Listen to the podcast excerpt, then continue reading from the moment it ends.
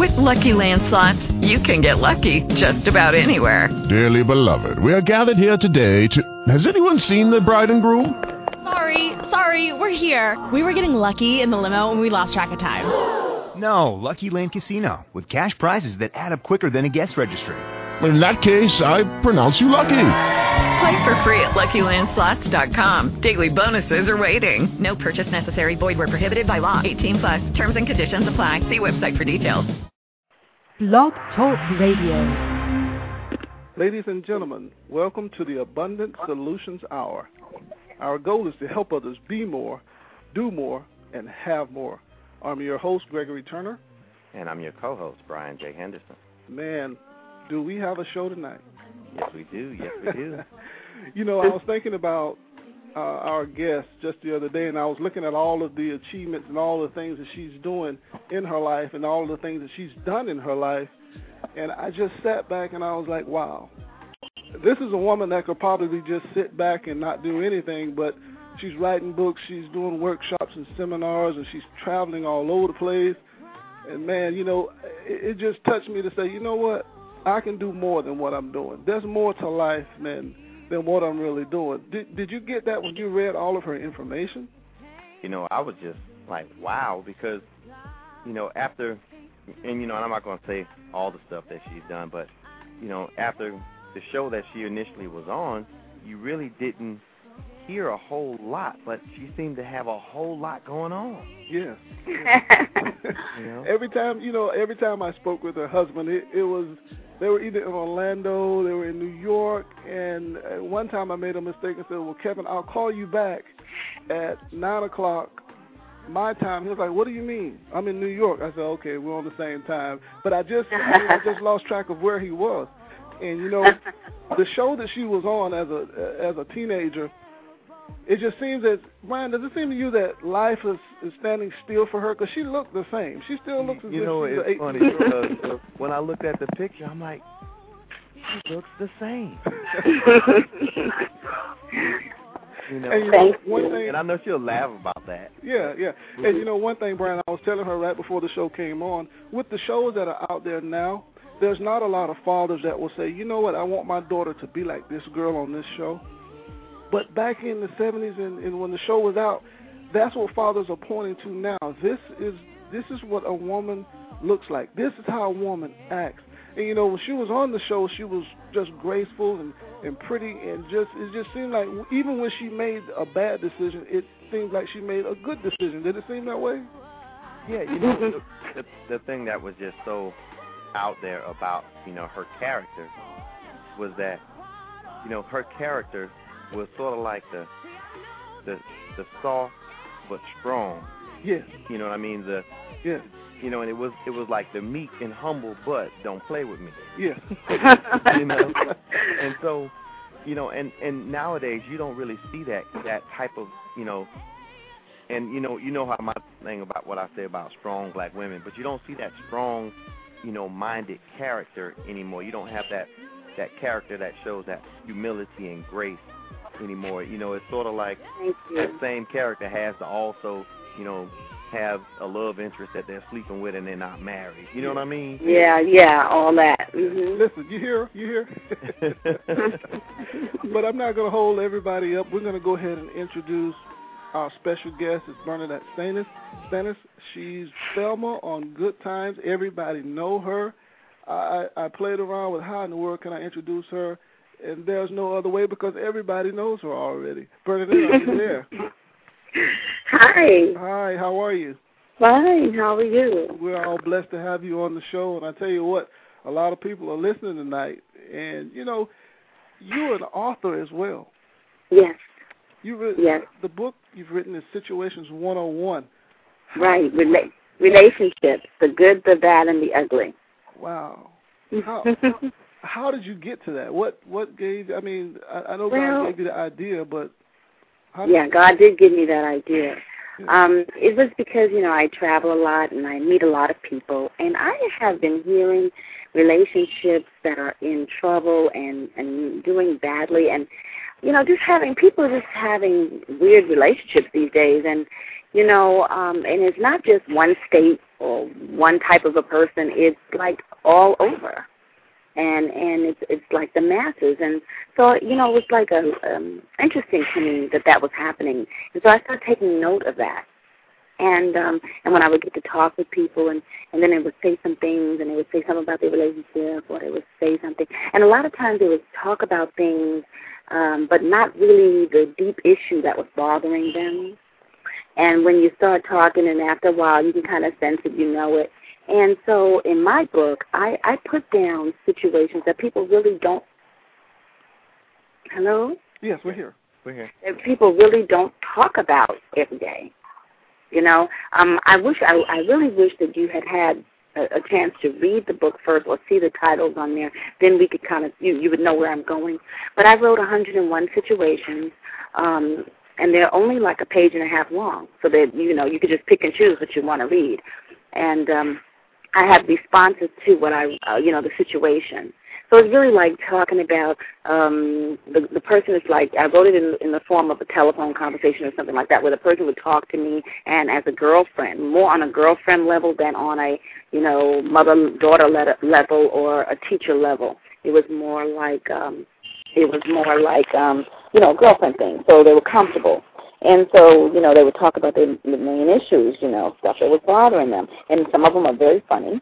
Some of them are horror stories you know, some of them very, very, you know, like, oh my God, did that really happen to you? And then some of them are bizarre, but you know, they're interesting. And these are all real situations.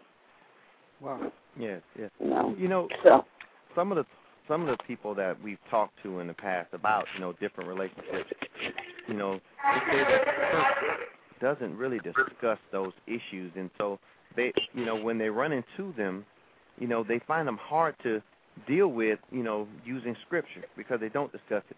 Did you find that when you know when you were talking to people? Well, I found that that um, when I were to go to the churches, uh, many pastors they they love the book and they understand life, and they understand how you have to reach certain people. You know, so they they accepted my book because my book has some strange language. You know, it has like you know street language in it and has a couple, you know, it's down. It's, it's a good book like that. And it reaches a lot of people, you know, who are in church and who are not in church. But the, you know, those who are in church, you know, they don't want to speak in a certain way. You know, I can understand that. But you have to give the story the way the story needs to be given. You, you see what I'm saying? Yes, So a lot of them, a lot of them want me to change responses. Well, one did wanted me to change the response to instead of me saying, if you're going to have sex, please use a condom. Well, they wanted me to say, don't have sex. Uh, I want you to be what what is that? Uh, you know, um, abstinent. I want you to be abstinent. Don't have sex. But see, that's not my voice right now. I wouldn't see when you, when you're reaching people and they're so far on one side. Sometimes you need to um, take a little time with them to get them to the other side. You know what I mean? So mm-hmm. my book is kind of like a hand over or a bridge across. So if you're going to tell somebody for the first step, if they're having sex and they're having unprotected sex, well, the first thing maybe sometimes you you have to tell them is if you are having sex, use a condom. I mean, that's like the first step. You know what I mean? Not from having sex without a condom, just having random sex, to abstinence. That's a hard jump sometimes for a lot of people. Not for all people, but for a lot of people. Right, yes. right. You know, when So you know you got to guide them in and, and find out what's the issue, why they're uh, they're having prom- being promiscuous or whatever. It could be self-esteem issues. Yes. You know, Brian and I, we we go to places and we speak about abstinence and HIV/AIDS and awareness and all of that stuff, and it's it's kind of hard because when you go in and speak, there's only certain things that you could talk about, and one Mhm. thing is you don't need to talk to them about having sex, but these children are already doing that. That's So what I'm saying. Yeah, so it's kind of hard. You, you're limited in in what you can really say, but you have to have a strategic um, strategy when you go in there to do that. Do you think?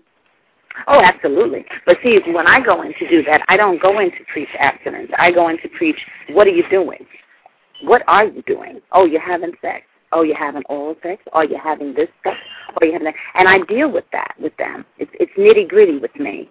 You know, it's no crap. I mean, um, and, and a lot of them are very shy, and they don't want to let me know. Then they forget, you know, oh yeah, well we're talking to Thelma. But uh, you know, but when I get to the point with them and I start hitting them where where it is, then they forget about that. Then they understand what I'm saying. They get very quiet. They may not voice their opinion. They start looking at each other from the side, you know. But I understand that I'm getting to them. I am talking to them, and I and I know that they're hearing me. But you know, a lot of young kids don't want to say what they're doing. But I don't care if they tell me or they don't tell me. I just pray that I'm able to touch them and they hear me. They don't have to admit to me. You know, I'm you know, they don't have to ever tell me their business. They just have to know what I'm saying so that maybe it'll carry on to the next issue in their life. You know what I'm saying? Yes, yes I do. And you know what? That type of thing. You know, the kids these days, they they they respect your honesty when you're being open and straightforward with them. They yes, really, they really, they, you know, they that's what they want. They want you to be real. They want you to be raw with them. Mm-hmm. They want you to be straight with them because you know the, these days um, kids are able to handle uh, that straight talk because they're they're rough. They talk rougher. They communicate a little stronger. You know what I'm saying? So you can't really sugarcoat anything because they can feel it. Oh, that's corny. Or why don't you say what's real? You know what I mean? Yes. So I'm I'm the one that will. You know, I don't shy away from any of it. You come at me, I come back at you. I, I can do that with them, and and they appreciate that. And then they may not say anything to me, but they'll give me that look of acceptance, of nodding. I understand you, and maybe one or two will email me later, or one or two may talk to me later, or say something about an issue. Like a girl will come up and say, you know, um, I'm having problems with my boyfriend. So what's the problem? You know, well, you know, you know, he he's gonna leave me. You know, why? Well, because because what? You know what I mean? Uh, well, you know, I'm I'm I'm not, you know, doing things that he want me to do, da da da. You know what I'm saying? So I'm saying that's where the self esteem thing comes from. Yes. Because if they don't feel like uh they they can do better or they can they don't feel good about themselves and they they feel well I have to do this and want to hold on to him. But I let them know if a boy is pushing you on on something, and and he's making you feel that way, and you have to do certain things to be with him. That boy is not thinking about you. That boy is not really interested in your well-being. He's not interested in in, in how you're feeling. Okay, and that is not called love. Right. Okay, because if someone loves you, they're concerned about you feeling very bad about something. And so I said, well, you know, and, and, and, and that's the first step. So, you know, I, I deal with them. I talk with them. A lot of times they, they go along and do what they want to do anyway, but at least they know, they know that they, there is a person that, that they can communicate with. They understand that the end result is going to be actually what I told them it's going to be. You know, and if, and after a while, some people are hard, hard-headed, and they believe that they are the only ones in the world that can change the rules. And so a lot of times they hear you, but they're going to do it their way anyway until they keep getting bumped down to the same position that they were last year. You know what I'm saying? Yeah. In their relationships. And then after a while, they get bumped enough, they start saying, you know, well, I guess, yeah, I guess it does work if I don't have sex with him so so soon. I guess it does work. He will show me respect if I don't let him do certain things to me, or if there's certain things that he's doing that I don't accept. Yes. You know? Yes. If you're just joining us, you're listening to the Abundant Solutions Hour, and our special guest tonight is Bernadette Stanis.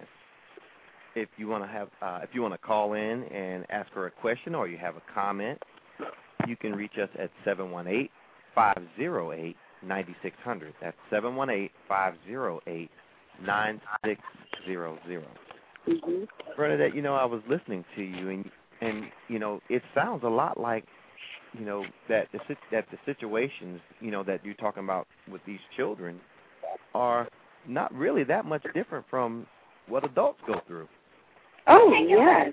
Oh yes, absolutely. Because um kids today are engaging in a lifestyle that's very much like adults.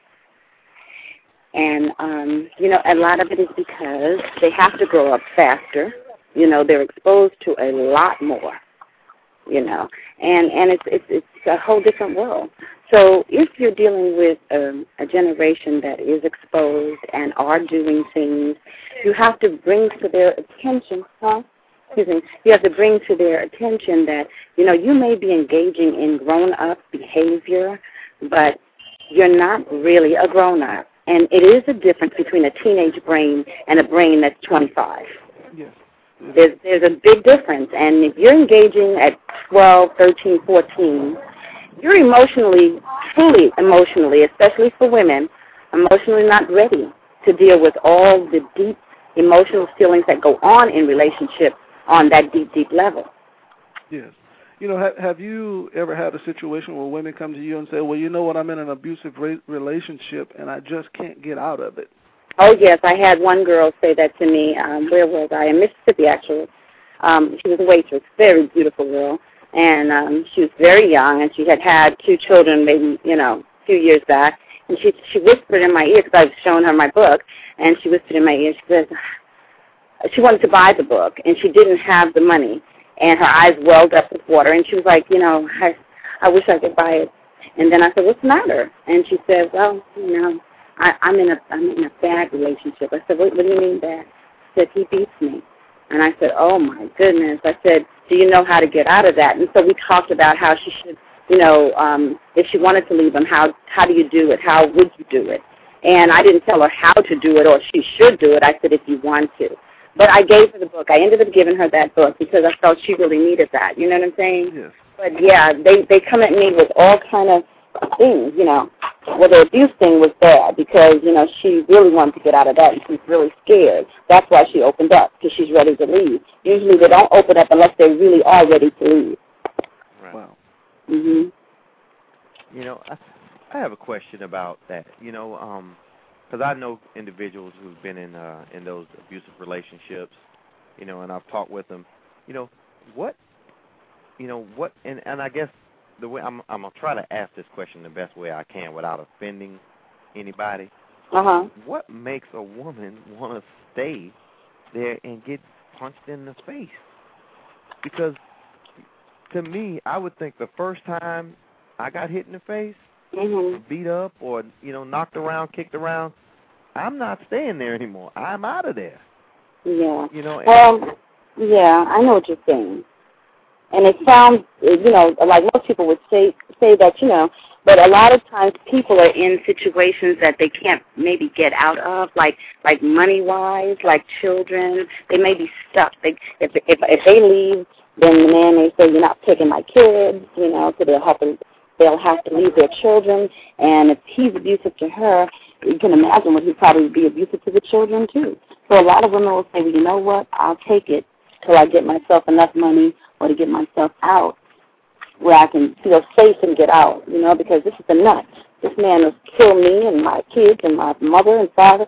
You know, so they, they you know, there's a lot to it why people may do that, Yes. you know, and they probably stayed too long because the moment that she saw the abusive behavior or the attitude of abuse, she should have winged out of the relationship right there and then Yes. before it got too deep rooted. Yes, that's that's true. That's true. Bernadette, I want to ask you this about you uh, being uh, Thelma and then switching to the role of Bernadette. hmm Have you ever thought that you know that God God blessed you with this this wonderful gift of acting and your beauty and being on the show? That you ever thought that the tension that came with it was a little bit much? The attention, you said? The attention, the attention that comes with it, with everybody thinking Thelma's perfect on the outside, and people are holding you to that role of of Thelma. Well, you know, um, I, to be honest with you, I, I'm writing some stuff about about that and growing up. But I used to be very well. I should say that um, I am a good girl, and and I was a good girl when I was growing up. I was one of those that that did the right thing, and I'm not bragging, but it's true because I had parents who wouldn't accept anything else. You know, it wasn't like I can I can slip around or lie or cheat or or do some some bad things because my parents were right there in the home. We lived in a small apartment, so it was like not like you can go in your own room and hide. So you had to be straight up, you know. And I was, tr- you know, that's how I grew up. So don't. It's, it's more hassle doing wrong than it is doing right. So for me, it was better to do right. Yes, that's that's true. Know, I, I was reading that you when you when you got the part of Thelma, you it was your first acting job, I believe. My first professional acting job, yes. And I know you, I think at the time you were you were at Juilliard, the school of. Uh, Yeah, I was studying acting. Mhm. And you were also a dancer too, right? Oh yeah, absolutely. And then I I danced on Good Times a few times. Yeah, I, I, we saw that. But what what I was going to ask is, when you when you had this opportunity to act, was acting your first love or was dancing your first love? Dancing. Yeah, and that's what I want to know. When you when the part came up, you had to kind of give up Juilliard a little bit. Am I correct? Yes. Mm-hmm. So, the, so you were at a position where you had to make a big decision. Yes, but I did get my degree. I went back and got it. So. There you go. I definitely did that. Yes, I have a, a MySpace question. Someone just emailed me. Her name is Amy. Mm-hmm. She, wanted, she wanted to know what pushed you when you wanted to give up. Um, uh, I, I, I, I was always determined that I was going to be uh, successful in something that I wanted to do. It was like if I wasn't going to be in acting, if it wasn't going to be Velma, it would have been psychology, a, a doctor. I was going to do something. That was just who I was inside, you know. Yeah. So it was it, it, something didn't work out for me. Then I always felt there was something else for me. And I think that that's why I I do so many different things. Like I I uh, I write, I write books, I write poetry, I paint in oil. You know, I do all these things that, and I and I I teach. I go to conferences. I teach kids because I always feel that if if you're not doing something in one area or it's not working out, then you have other areas that you can fall back on or go to. You just have to sit back down and and reinvent it or think about some of the passions that you have. And and you know what? We have all of us have so much that we like to do and so many things that we can do. But the but the trick and the art of it is doing it. So you have to accomplish it or it never gets done. You have to get there and do it. Or it will never get done. That's true. Yeah. You know, after you did uh after you did Good Times, we really didn't see you in a lot like a lot of movies or shows or anything like that. Do you feel that was because they that you know even back then, you know, after Good Times, there still weren't a lot of roles for positive black women on TV? Absolutely. And I and I did get offers for a lot of different things, but it wasn't what I wanted to do. You know, it wasn't what I wanted to do. And plus, my character was so positive, and and and I, and I, I gave the message of, of hope and determination. And and although it was just a character, a lot of that character was me. So that's how I am. In, in that's how I am. So I wouldn't want to change and do this and do that and do something crazy, like totally out of character. So that was so. A lot of times when jobs came to me, I turned them down. Yeah. Yeah. You know what? The, a, a lot of times right now, I think that's what a lot of people are suffering with right now. Everybody's looking at the money. Everybody's looking in, instead of looking at the character of saying, you know what, I money will make me do this or money will make me do that. And we have so many people right now that are being raised on watching BET. They're I know. raised on watching a lot of other things. So it's all about money. Mhm. Yeah. It just seems like it's just all about money, and they'll just do anything for it. Yes. Yes. And, yes. you know, with your parents, it, it's just so important that that your parents taught you about character and taught you what it's like to be a woman or a lady and do the right things. And that's exactly what was uh, every, we were seeing on Good Times. Yes. Thank you. And and that's not acting. That can't. I mean, you can't act that good now. I know you're an actor, but you can't act that good. A lot of that has to be just you. yeah. A lot of it was me because Yeah. that's kind of like how I was. You know. Yeah, I was going to ask, do you think God just just made that part, just open the doors for you to just walk in on that part? I'm going to be honest with you. I definitely believe that. I believe that He made that for me because it was like so many other people could have gotten that role and and more experienced than I was, but that was seemed like it was made for me. Mm, Yeah. wow. Yes. Yeah. You're listening to the Abundant Solutions Hour. Calling number is 718-508-9600, 718-508-9600, and we're on with Bernadette Stanis. Bernadette, Thank you. you know, it's funny when you, when you were talking about how, you know, your character, so much of the character was you, because the first thing that popped in my head was art imitates life. Yeah. And you know, after Good Times, you I don't remember a show that was even remotely close to that type, you know, to that show that had a strong black family that stuck together, that you had a strong male role model, hard-working father. You Right. had children that loved each other, even though y'all fussed and fighting, you know. but it related, you know, it, it it was so much of a relationship that you know that you all were together. Yes. You know, even through all the ups and downs, you were together. And I, what I believe is that once Good Times was off the air, because mm-hmm. I I I I truly believe they could have had Good Times on forever, and they could Yeah, it could have gone a long time. they could have had good times with the children, with the grandkids, you know, better times, the best times, you know what I mean? yeah. But what I believe, I think it was, you know, and see, I, I always, I always think like this, so bear with me. But I believe it was a plot by the devil to discredit what good that show was doing. And so, Yep. if you notice, after that, you know, the positive role models didn't get an opportunity to to go out there and do more positive shows because they didn't want to see you in a positive show.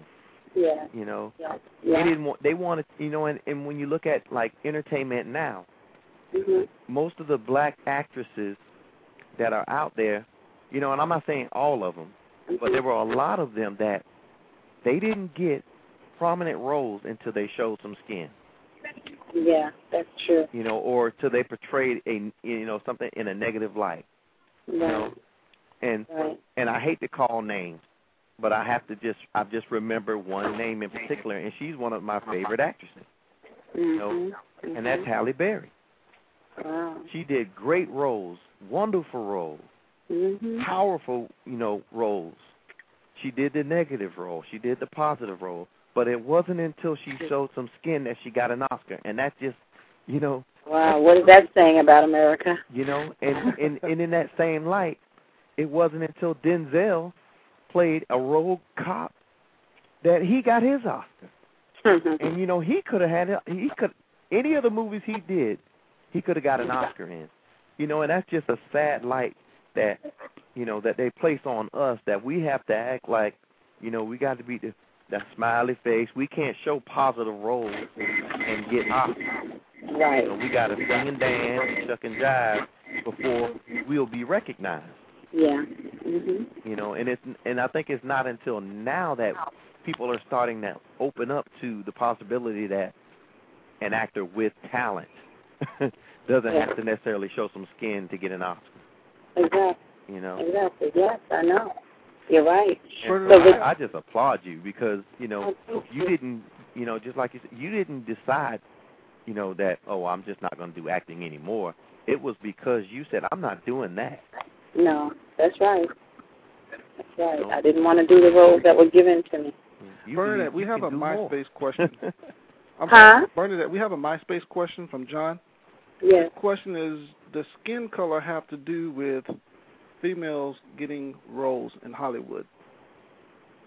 I guess you're Well, I I would say that there are um, a lot of uh, females, first of all, that don't have particular litter, and um, so black females have even less. Let's just put it that way. Wow. Yeah, it's not that it's not that much written, you know. Yeah. Not that much written for us. Like um, it's always basically a stereotypical type of thing, but it's never like just stories. Yes. Yes. What do you, what do you have going right now with your seminars and your book signings? What what? Yeah, I'm doing that, um, and I'm I'm writing again. I have some more things I'm writing about. I saw that you write what is it plays I believe. Um, no, um, I produce them. Yes, produce. I'm sorry. Yeah, produce Mhm. produce some plays. Do, do you have one now that you're working on?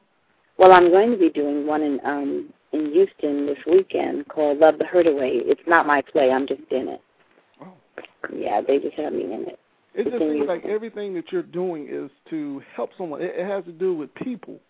It has to do with pulling, you know, pulling people in, trying to educate them on how to do, you know, just have more, you know, to just live the life that God has created us to live for. That just seems to me now. That's just me, but that just it seems that That's like what true. I'm seeing.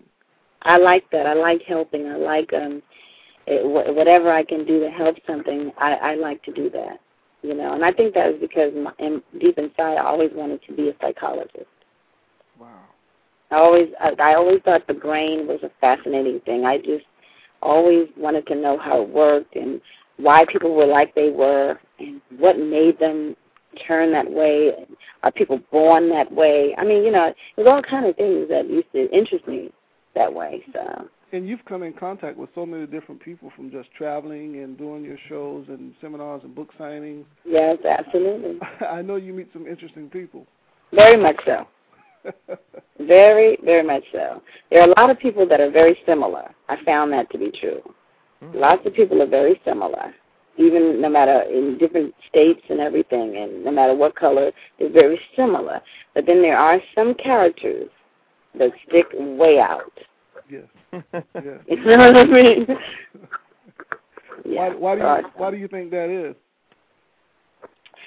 Well, it, it, it, it, there's always um, one or two people that are going to go against the grain, and you never would think that they would do the things that they would do, and and positive or, or negative. You know what I'm saying? Like there are some women that you you know maybe the head of something, and you would say, "Gee, she's you know she really doesn't look like that type that would be there," but you know, eh, and you know, and and even she may not even act like she should be there, but she's there.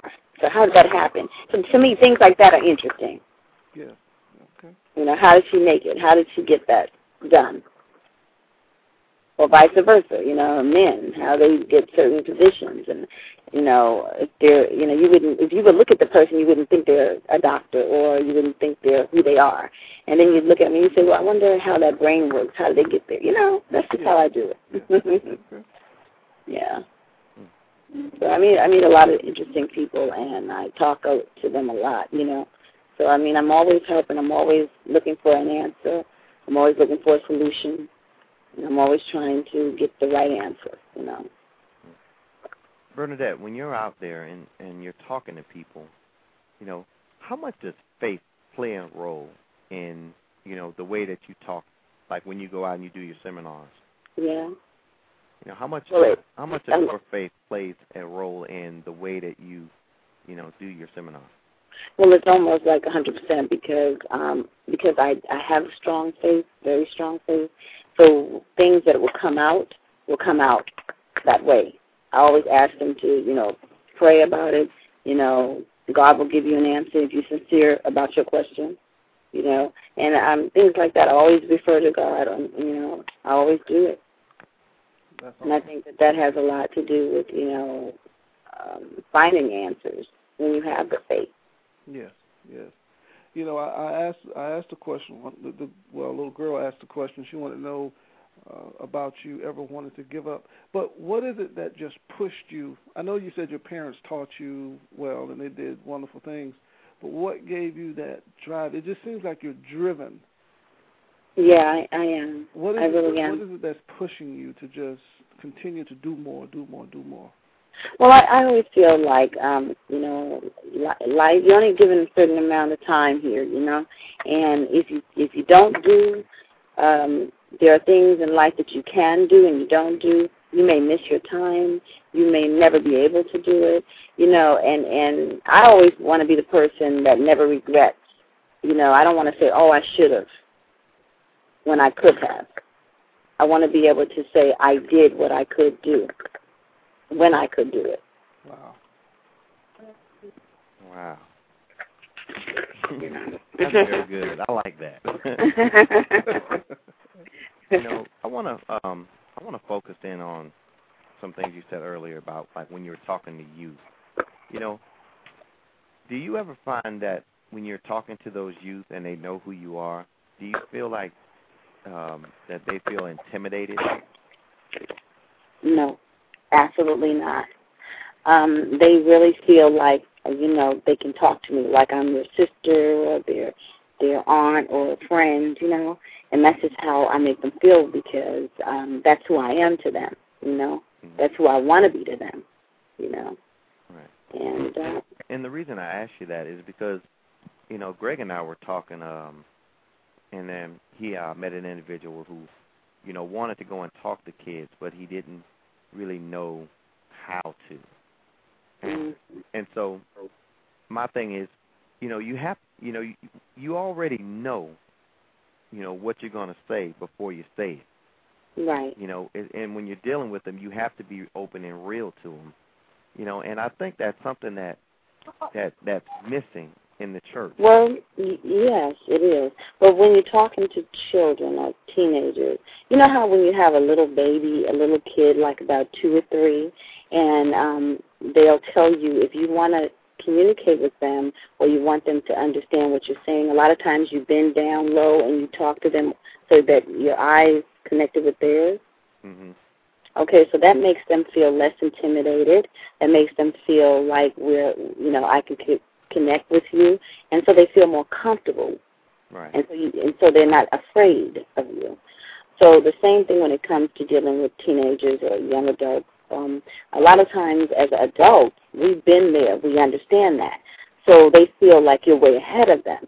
But when you sit down and you look at them and you say, you know, when I was your age, you know, I used to do this or we went this and I understand certain things, but now that I've lived and I understand the results of these things, you see what I'm trying to say? Then they can connect with you. Right. Right. Instead of talking to them like you're the teacher, they're the kids, and you're the parent, No. and you're talking, to, you know, you shut it down. You know what I mean? It's like, okay, you two generations away from me, you know. Hmm. But when you when you come on their level and talk and understand, and do not um, blame or or insult Right. or act as if you know all the answers, you know, because they don't want you to feel that you know all the answers, although you may, but they want to be able to say something to you and and teach you something. They want to be able to do that. So you have to allow them to teach you something that you don't know. Maybe their lingo, their slang, you know, the way they communicate now, and you say, "Oh wow, I'm I'm learning something." See, they want to be able to exchange instead of be taught to or talked at, you know. Yeah, They one, want to feel like they've been heard. Yeah. one thing Brian and I do, we go out to a detention center every Tuesday, and we talk to the to the kids. It's just boys, but uh, I think the age from 12 to 17 or 18, I believe. And one thing we've learned is these kids want to have a voice. They just want to be heard a lot of times. And when you have someone come in and do a lecture and don't let them talk, they lose that. They lose those kids within the first five seconds Absolutely. the kids will cut them off and they just and they don't understand how Brian and I can go in and sit down and talk with these guys. Most of the times when we go in there, we we have scriptures or something that we want to talk about. The Mhm. kids will just take over. They'll take over the hour that we're there and tell us some of the things that they've went through in their lives. And Oh yeah. and and I mean, if if you listen to some of the things that they're saying, it is just mind blowing. We had one Yes, we had one kid to tell us that he saw his parents killed, and he hid in the closet. Mm. This kid was maybe 13 or 14 years old, and my you God. and you have someone that's coming in there uh, from the system that wants to talk with them and to try to figure out what's going on with them. Those kids, they cut them off. Yeah, they do. They cut them off immediately, and they're always Okay. asking us, "How is how can you guys do what we can't?" Because you have concern for them and and you're genuine and those children feel that. hmm Yes. They feel that. Yes. And the same thing that that- that's going on when we go out to the local schools and we talk to the kids about the drugs and, and that type of thing. We give them a voice. It, it's no secret. It's just you allow them to talk. They're human Yeah. beings. That's right. You know, let them talk, and and you will you will get a lot more. You'll learn. You need to learn from them Exactly. because that's what you're there for. You're there to help them, but they're there. To, they're teaching you some things about themselves. That's right. And that's just something that people are just ignoring and they're not paying any attention. And uh, I guess that goes up to my question. A lot of things that are going on in the church, a lot of things that need to be discussed in the church, can't be. There's certain things you you can't ask sex questions in the church. No. No, you can't. They they don't really want want that. So do you do you think that's a big issue with a lot of the women or the kids that you talk to when you give your seminars? Um well they don't say that they can't talk in church. Right. They don't really say that, you know.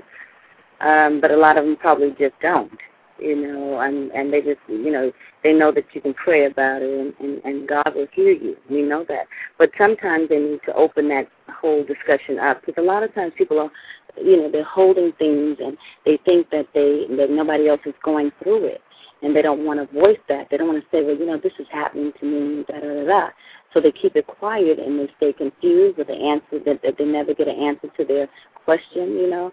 And um, I just believe that the churches should um, uh, be a little more human um, in that um, a lot of times we know ultimately that they shouldn't have sex, that they should abstain and they should abstinence and should wait until they're married. But you may get a few of them that may, may not do that. And you don't want to cast them to the side where they have no voice, they have nobody to go to in the church, so they have to run outside of the church. You know, because they made a mistake doesn't mean that they're a bad Christian. You know what I'm saying? Yeah. They they just they just went on the side a little bit, and they will repent, and they probably feel very bad and very guilty about it. But you have to be able to embrace that and and heal them there to keep them in the church. Because what happens is if they make a mistake, then the church shuns them or looks down on them or calls them weak or you know they're not they're backsliders no they're not necessarily that bad now you know but if you do that to a person that's in the church then a lot of times what they do is they're shamed they feel bad and guilty and they leave Right. So once they leave it's a lot worse out there than it is in the church so it's certainly better to keep them in the church and work with them from there. But you got to have somebody that will not make them feel guilty and and and sinful and hurtful. You know. So I know there, there's got to be that medium voice even in the church that knows how to talk to those who did slide or or are you know not as whole as they should be yet, or still babies in Christ. You know. Yes, yes, I I, I truly understand. What what do you think is going to change? Uh, and I know you can't really speak for the churches, but what do you think is, is going to have to happen that we're going to have to start talking about these things into the church? Well, it, it, it goes from the top. You know, you have to have the type of um, pastor and first lady that understands what we're, what you're trying to do. Because once they understand that, then they can open up a discussion. Um, you know, they can have a place for that. They can say, yeah, you know, we'd like to to have that in our church, you know, that open season, that open time to talk and to get into the children, not condemn them. And, and once they leave this place, everything's forgotten. Their business is not out there. You know, it, it, so it has to be the type of pastor and first lady that will invite that type of thing into their church. Because if they are not in that direction, that that will never ever work. Yeah. That will never work. It won't work because they won't invite it in for one, and then if they do invite it in and they're against it, it's it's just not good. So you have to go to the head and see if they understand where you're coming from and if they would allow you to have that in the middle voice, you know. And if they allow that, then you then you start moving in the right directions in that way. You're listening to the Abundant Solutions Hour. Our calling number is 718-508-9600. That's 718-508-9600. And we have special guest Bernadette Stanis with us tonight. Bernadette, you know, I go out and I talk to um, a lot of youth groups about, you know, making healthy choices and, you know, I deal a lot with abstinence education and HIV prevention and whatnot. And what I noticed is that I actually have a lot of girls that will ask questions, hmm but you know, and they'll ask questions like during the program, and then afterwards, the guys will ask the questions. Well, yeah, that's Uh, true. And I was gonna say, do you get that a lot? Yeah, I do. Yeah, the young men really don't. You know, they don't because you know, especially depends on what age they are. And if they're young teenagers, you know, fifteen, sixteen, something like that, 17, they're a lot of times uh, they're they're in that awkward stage anyway of finding their way and finding their balance and being cool and and liking the girls and the girls liking them and they don't want to mess up, you know. So they they're very quiet. You know, and if something is really bothering them, then they will come to you later. Yeah. But I understand that because you know they're at that cool stage and they don't want to ask corny questions or get embarrassed. Right, right. You know, we, So that's we basically what it is. we spoke at a, we spoke to a group of kids once, and we found out. Well, it was later that we found out that uh, the kid had been a couple of the boys had been molested, Mm. and to you know, you're saying that they won't talk. They No, will they not talk. about that. No. and They you know they have this rage and you're trying to understand why does this kid have this rage in him you know it it's it's something it's so hard to reach him at that point when something like that has happened Well, you know what? I I do a lot of times once I see something like that. A lot of times I would just address it in a um like a nebulous way, like like um abstract way. Like I would just talk and I would say, you know, because sometimes in life things happen to us that cause us to have anger, to have hate, to have misguided emotions. And, you know, it goes back to a lot of different things that could happen. You know, some people, you know, are were beaten when they were little. Some people were molested when they were little, and some people were, you know. So you're talking to them, but you're not really pointing anything out, you know, because you really don't know. But you're kind of giving them something that if that was them, if that was that person, they can hear you a little bit. Oh, wow, being safe because nobody knows it's them, you know.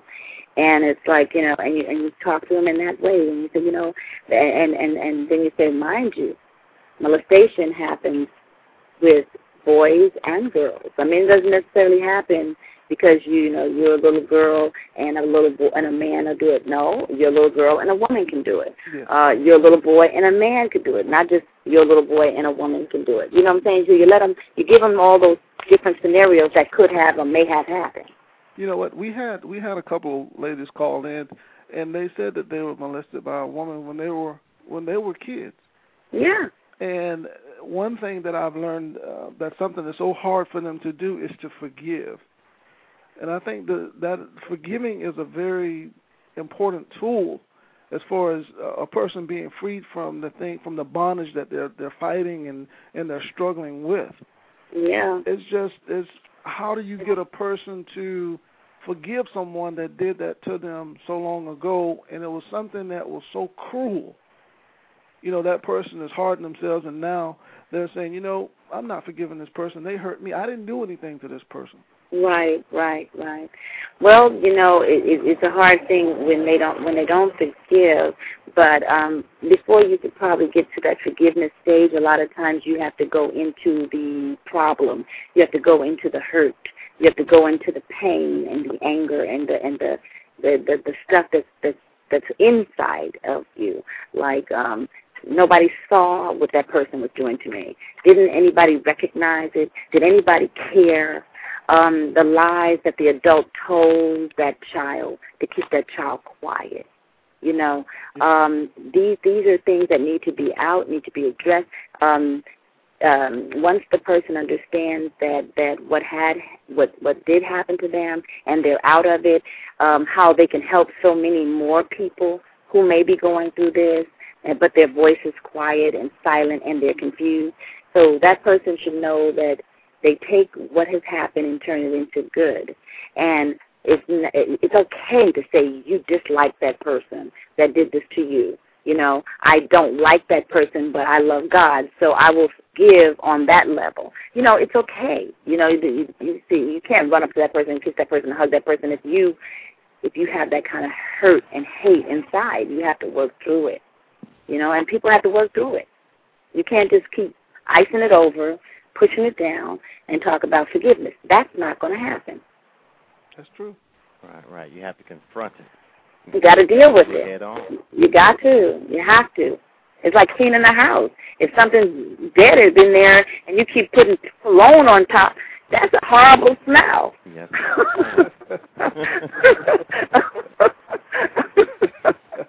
I'm sorry. oh man. That's the gross thing there. But that's a good example, though. Absolutely right. You know, um, I mean, we've had some some of our listeners, and you know, some uh, previous callers that have called in and talked about how they dealt with the issue of homosexuality, and you know, many of them talked about being molested when they were young. Yeah, most of them have. Something definitely has happened to a lot of them that has that turned that way. you know, and you know, you had even some that said, well, it was something that I saw going on. Mhm. And so, you know, when I when I talk to them about it, you know, and ask them certain questions, you know, a lot of times they'll get to a point where they feel like they're being challenged. You know, do you ever Mm. get that when you're talking to people that they feel like they they they sort of begin to shut down when they feel like you're challenging them?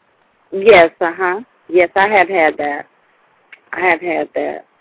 And then I and I and then I shut it down a little bit and leave them and let them come back. You know, I I don't I don't step over that line because at that point it's like a cement wall anyway. So you know, if you want to keep keep it cordial and and keep a friend, then you have to know when to stop. You have to know when to back off. You know, Right. until they're ready to digest the rest of it or something. Some people can and some people can't at that time. Yeah, and and I believe that's just that's with anything. You know, I've had Yeah. situations where, you know, when you're trying to help somebody or you you know you're making an attempt to you know correct them, and they shut they shut down on you or they Oh, yeah. they blast out at you. Oh yeah, absolutely, You know, absolutely. You know, in my you know, and in on- in my own experience, you know, I just would say, okay, you know, I'm here when you're ready to talk. You know, or okay, I see where this is going. Let me shut it down. Yeah, You know, yeah, and you know, Yeah. and it's it's important that you that you when you when you see that happening, that you don't take it personal. No, you can't take it personal. No, no, absolutely not, because you know that person has a lot of work to do, and they're not about to see the work. Then they're never going to get to it. They're like miles away. They don't want to see it, and you know they're in denial.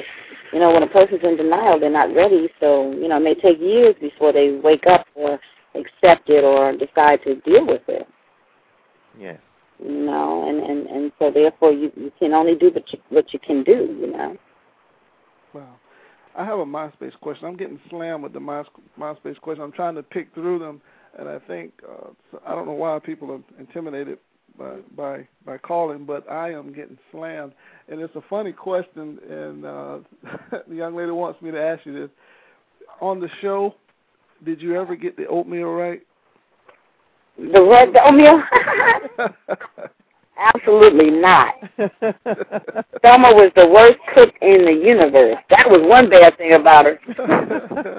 She couldn't even boil water. But you never stop trying though. She never stopped trying. no, she never did. But but but but it, when when you're at home, I'm sure you're a great cook, right? Yes, I'm okay. Okay, okay. I'm not the greatest, but I'm not the worst. Hey. okay. Do you do you stay in touch with the uh, people from the show, the the other your other cast members on the show? Yes, I do. That's good. That's good. We we were looking at we were talking about James just the other day, and he was rough. Yeah, he was strong, huh? He was ooh, he was strong. He, Look, James was my daddy. I, I Yes, think, yes, I yes, don't, I don't think yes. too many people can deal with him today. You know, and and he was so strong, and at times, a lot of times, he was trying to do it in his own way. But I, I think with with with Florida, he, she would tell him, and she would come with a smoother, gentle way than the way that he would do it. Oh yeah, oh yeah. Like the, he was a strong daddy, and then the mother would smooth it over a little bit and reason with him, and you know, say James, you know, don't do it that, mm-hmm. you know, that kind of thing. But see, that's so that's a good balance. It was a beautiful balance. It showed a lot of balance. You know, it wasn't two parents that were hard where the kids can't talk to either one of them, or the parents were too soft that the kids are running over both of them. You know, Yes, and you know what? You don't see shows like that on television anymore. No, you don't. You You really don't. I, I people tell me that all the time. They said you just don't see that. You see You know. single parents raising on on the shows now. You see that divorce parents. Yeah. And, and Yeah. You, you- you just see Yeah. that kind of thing. And so what happened to the to the parents that are still together out there out there, you know? Yes. They don't they don't show it, you know, so You good know, I'm- times I'm actually reminded of one show that I think came close to Good Times. You know, different setting, but same strong family unit, and that was the Mhm. Cosby Show. Yeah, that's true. But the Cosby Show still couldn't touch Good Times. I'm Nah. nah, nah, nah. All right, thank you. We were getting emails from people. Okay, now don't don't mess this up now. This this this is this is the national anthem of of sitcoms. Good Mhm. times. You can't mess this up. So we're trying to do everything we we can not to do that. But I have another question. I'm sorry. A Mhm. question in in when you were at Juilliard, did you Mhm. perform uh, dances while you were acting, like what in in New York? Oh, did I perform at the school? Yes. Yes. Uh huh. Okay. That that was, one. That was one of It was more more teaching. You know, they taught us a lot. It was a lot of you know studying. Oh, okay. But I, I, I think people uh, they saw you on television, and and everybody knew that you could do a lot of things. But I think people are just amazed that you're writing, uh, doing all of these things, and and like I said, you really don't have to do what you're doing, but you're doing things to help people. You're having fun, and that's what happens when you make quality choices and right decisions. Would you say? Thank you. Thank you. I appreciate that. Yeah. Yeah. Well, it's, it's more or less, um, it's not the popular choices because the popular choices, you know, a lot of times, you know, it, it leads you in, in another direction. But it's the choices that you know for the long term that will benefit you. That's that's really what we have to focus on. You know, sometimes choices that we know we have to do that are going to benefit us for a long period of time, and you know, are better for us. Yes, yes, yes. We have a caller from the 317 area code. Caller, are you there? Yes, I'm here. Yay, how are you? All right, this is Nikki again. Hey, Nikki, how you doing? We have I Bernadette got, on the call. I got on uh, got on late today. I almost forgot. That's okay, that's okay. We have Bernadette on the call. Hello, how are you? Fine. How are you? All right. Um, I just want to uh, thank you for being on here, and I thank you for uh your presence here tonight. And then Thank also, you. I just wanted to say I was I'm a big fan. I still watch Good Times every night. Thank you so much. Ah, no problem. And um, I just want to uh, thank you also for joining because uh, you joined the People of Purpose Network. Yes. And yes, so I'm Nikki. All right. And I just want to thank you. I just wanted to thank you for joining. That really meant a lot to me because, like most people who are, you know, be on TV, doing things for the Lord, don't, you know, really do those type of things. You know, right. as far as getting on networks and doing things that other people do. And I thank you for just being humble in your Thank you. walk. And that you don't, you know, act like everyone else act that's been there, you know, the actor and actresses that, you know, so high up, but you humble yourself. So I just uh, appreciate you and I appreciate your presence on the People Network. And that's all I had to say. Oh, thank you, baby. Thank you so much. No problem. Bernadette, you're still mentoring. Yeah. people, Yeah. people, people love you no matter what. Sounds like. if you just joined us, you're listening to the Abundant Solutions Hour, and our guest tonight is Miss Bernadette Stanis from Good Times, Thelma, and Mhm. she said that she has the cooking thing down now. So. it's a little better anyway. yes, Brian. Are you there, Brian? yes, I'm here. Did you have another question for Miss Bernadette? Um, Bernadette, tell us some of the things that you're doing. You know, some of the things that you have coming up. I know you talked about being in the play, but what are some of the other things that you have? well, you know, I'm I'm going to be writing another book soon. Well, it'll probably be out in a year, but um, uh, just just traveling and doing seminars and talking to children, doing doing schools and things like that, and and just communicating. That's basically what I'm doing right now. Um, I also am looking at some work for television. That's what I was about to ask you. Yes, I am. Now, how if if people wanted to buy your book, where can they get it from? Oh, they can get it at my website. It's thelmaofgoodtimes.com. I made it simple, right? Mhm. Yes, you did. Good, yes. and then, and then, of course, you can go to my MySpace, and it's Thelma of, as well as how you do that, MySpace.com backslash Thelma of Good Times, and um, become my friend. Because I, I need a lot more friends. Yes, ma'am. I don't think you have a problem with that. Okay. yes, uh, you know, we we we thank you for coming on. We appreciate you know you being humble. Thank you. You know, and it's it's always fun to to meet somebody famous. You know, so you know, and you know, again, we we thank God for you because Mhm. you know it's it's not easy to go out there and do what you're doing. You know, you really have to have a heart, you know, to do that. Yes. You know, Yeah. and so you know, we like I said, we thank you. We appreciate you coming on, and we'll definitely have to have you come back. Okay. You have another. um a, a, I guess I call this a mini book. It's a book of poems. You know, Yes. I, I went on. For men only. Wow, For men only. for men Yes. only. Poetry. Uh huh. Yeah, that's pretty cool. Yeah. But that, Yeah. that we thank you again. We thank you. We can't thank you enough. Oh, thank you. We know that you, the things that you do, you do it from your heart. It's not something that that we can look at and say, well, maybe she's just doing this for the money. No, we can. People see it, and they know Thank that you're you. doing it from your heart. A lot of, I mean, the prayers are going up for you all over the place, more than you know. People are praying for you. I People appreciate that. Yes, yes, and uh, we just want you to continue doing what you're doing and continue being who God created you to be, and that's that's the beautiful thing about us sitting back and watching and seeing what you're doing. Okay. We thank you so much. Okay, You're welcome. all right. With that Okay. being said, you were listening to the Abundant Solution Hour, where our goal is to help others be more, do more, and have more. We thank you all for listening, and we hope you listen in on Wednesday night. We have another exciting show for you. Thank you again, and God bless. God bless.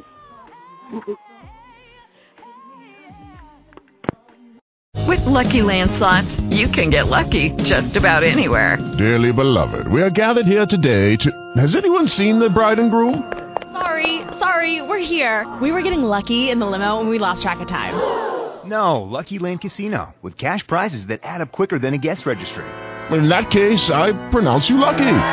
Play for free at LuckyLandSlots.com. Daily bonuses are waiting. No purchase necessary. Void where prohibited by law. 18 plus. Terms and conditions apply. See website for details.